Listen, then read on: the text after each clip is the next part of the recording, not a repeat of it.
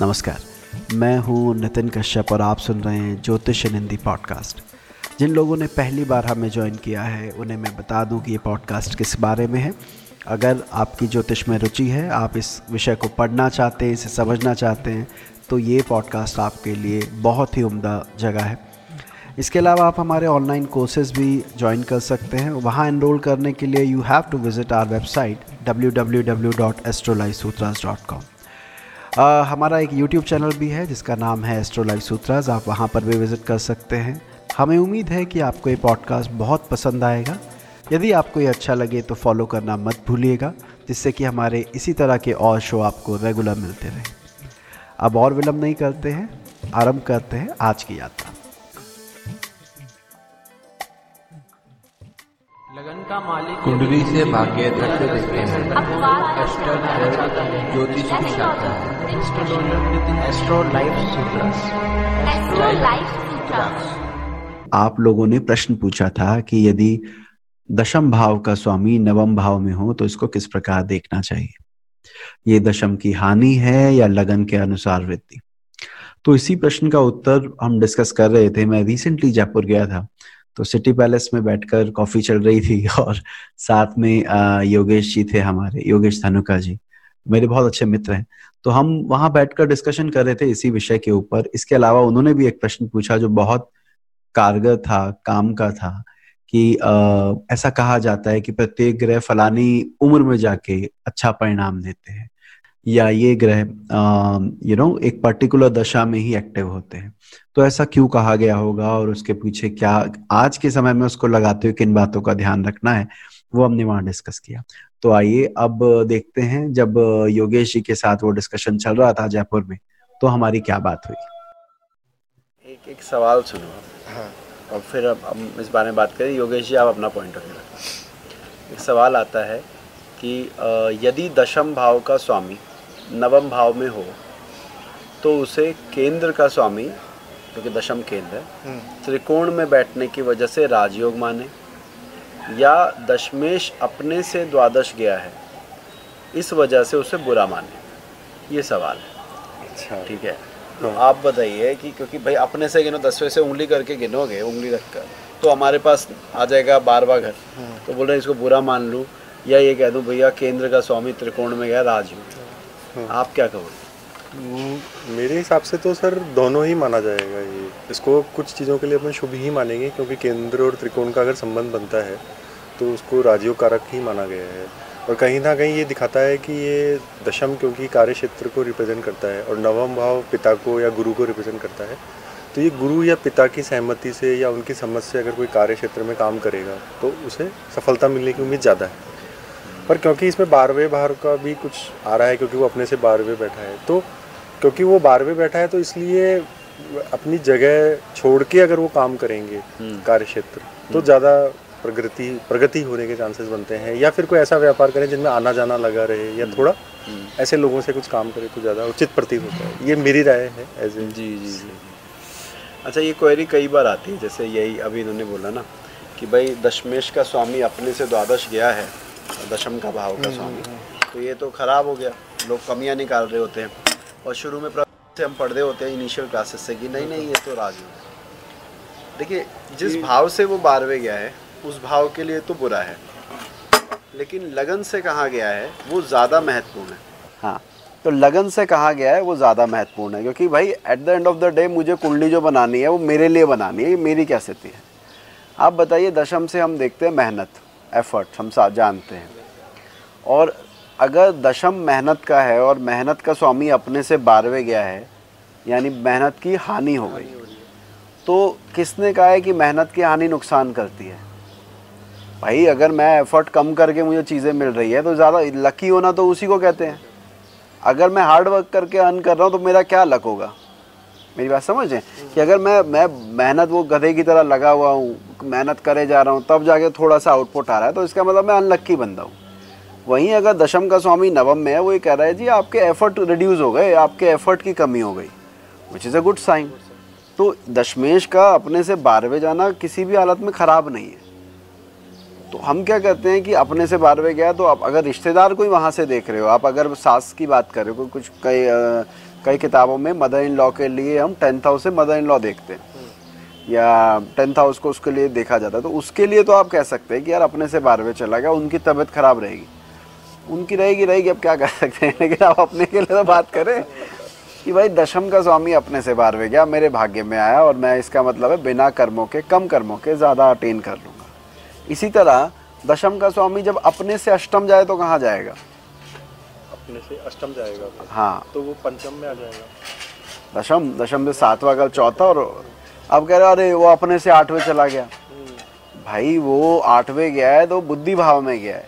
आप देखिए जो हाई रैंक ऑफिसर होते हैं, हाई प्रोफाइल जो लोग होते हैं, जो बड़ी मेहनत के बाद पोजीशन अटेंड, मोस्टली वो होते हैं जिन्होंने इनिशियल ईयर में जॉब नहीं करी या छोटा काम नहीं पकड़ा, नहीं मेरे को ना गवर्नमेंट ऑफिस वो IPS बनना है या UPS IAS बनना है, उसी के लिए लगे हुए हैं। 28 के हो गए, 29 के हो गए, 32 हो गए, 33 हो गए, जब वो एज हो जाती तब जाके कभी नंबर क्रैक कर गया। तो जब दशमेश पंचम में जाता, दशम का स्वामी अपने से 8th यानी 5th में गया, तो आप मोस्टली काम अपनी बुद्धि से करते हो, मेहनत से नहीं करते। You are a smart worker, not a hard worker. वो भी अच्छी बात है, नहीं करो मेहनत को, जरूरी थोड़ा ना कि मेहनत का फल मीठा ही होगा, ऐसा है कहते हैं। लेकिन कई अगर ये बात इतनी सही होती तो फिर तो हर एक के ऊपर अप्लाई होती। बेचारा वो रिक्शा चलाने वाला भी बग्गी चला रहा था, कहना नहीं चाहिए, बेचारे कितनी मेहनत करते हैं, फिजिकल हमसे ज़्यादा मेहनत करते हैं, तो उनका दशम बली होगा इसमें। सर जैसे मैं आपकी बात से ही, हाँ, आपने बोला तो मुझे बहुत अच्छे से समझाया आपने कि क्योंकि वो दशम का स्थान नवम में चला गया है तो हाँ, मतलब मेहनत की हानि हो रही है और हाँ, वो भाग्य स्थान भी है, हाँ, तो मतलब कम मेहनत में आपका भाग्य काम कर रहा है। बिल्कुल। तो अगर इसी जो आपने सेकंड क्वेश्चन पूछा, अगर इसमें अगर हम देखें तो ये तो बहुत अच्छा हो गया कि हम 8वां स्थान जो है वो हम मानते हैं अध्ययन के लिए, रिसर्च के लिए मानते हैं। तो अगर वो दशम का स्वामी अगर अपने से 8th चला गया तो उसका मतलब वो शिक्षा का भी भाव है मेरे लिए, और दशम के लिए वो अध्ययन का या रिसर्च का है। इसका मतलब अगर वो व्यक्ति अगर रिसर्च में शिक्षा के संबंधित अगर रिसर्च करता है तो वो कार्यक्षेत्र, उसका जो कार्यक्षेत्र है उसमें उसको सक्सेस होने के चांसेस ज़्यादा बन जाएंगे। बिल्कुल बिल्कुल बिल्कुल, तो वहाँ पे उसको एडवांटेज ज़्यादा मिलेगी। और ऐसे लोग ज़्यादातर वही आपने देखा होगा, मोस्टली लोग जो पढ़ाई करते हैं वो काम नहीं करते, ठीक है। अब MBA करने के बाद कुछ और कर रहे होते हैं, इंजीनियरिंग करने के बाद वो मार्केटिंग कर रहे होते हैं।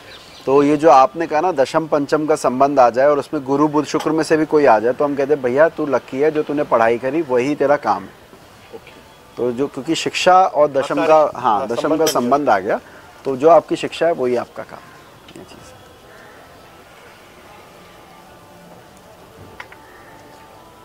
है। मैं एक प्रश्न पूछना चाह रहा था आपसे कि जैसे रूटीन में सर ज्योतिषी ये बोलते हैं कि फला जो भी प्लैनेट्स है ये इस एज तक ही इफेक्टिव रहता है। जैसे मतलब राहु के लिए वो कहते हैं कि शायद इस एज, मुझे एज एग्जैक्ट पता नहीं है, 42वें वर्ष के, हाँ, 42 के बाद राहु इफेक्टिव नहीं है। चंद्रमा जो है वो शायद 18 या ऐसे कुछ बोलते हैं कि इफेक्टिव नहीं है।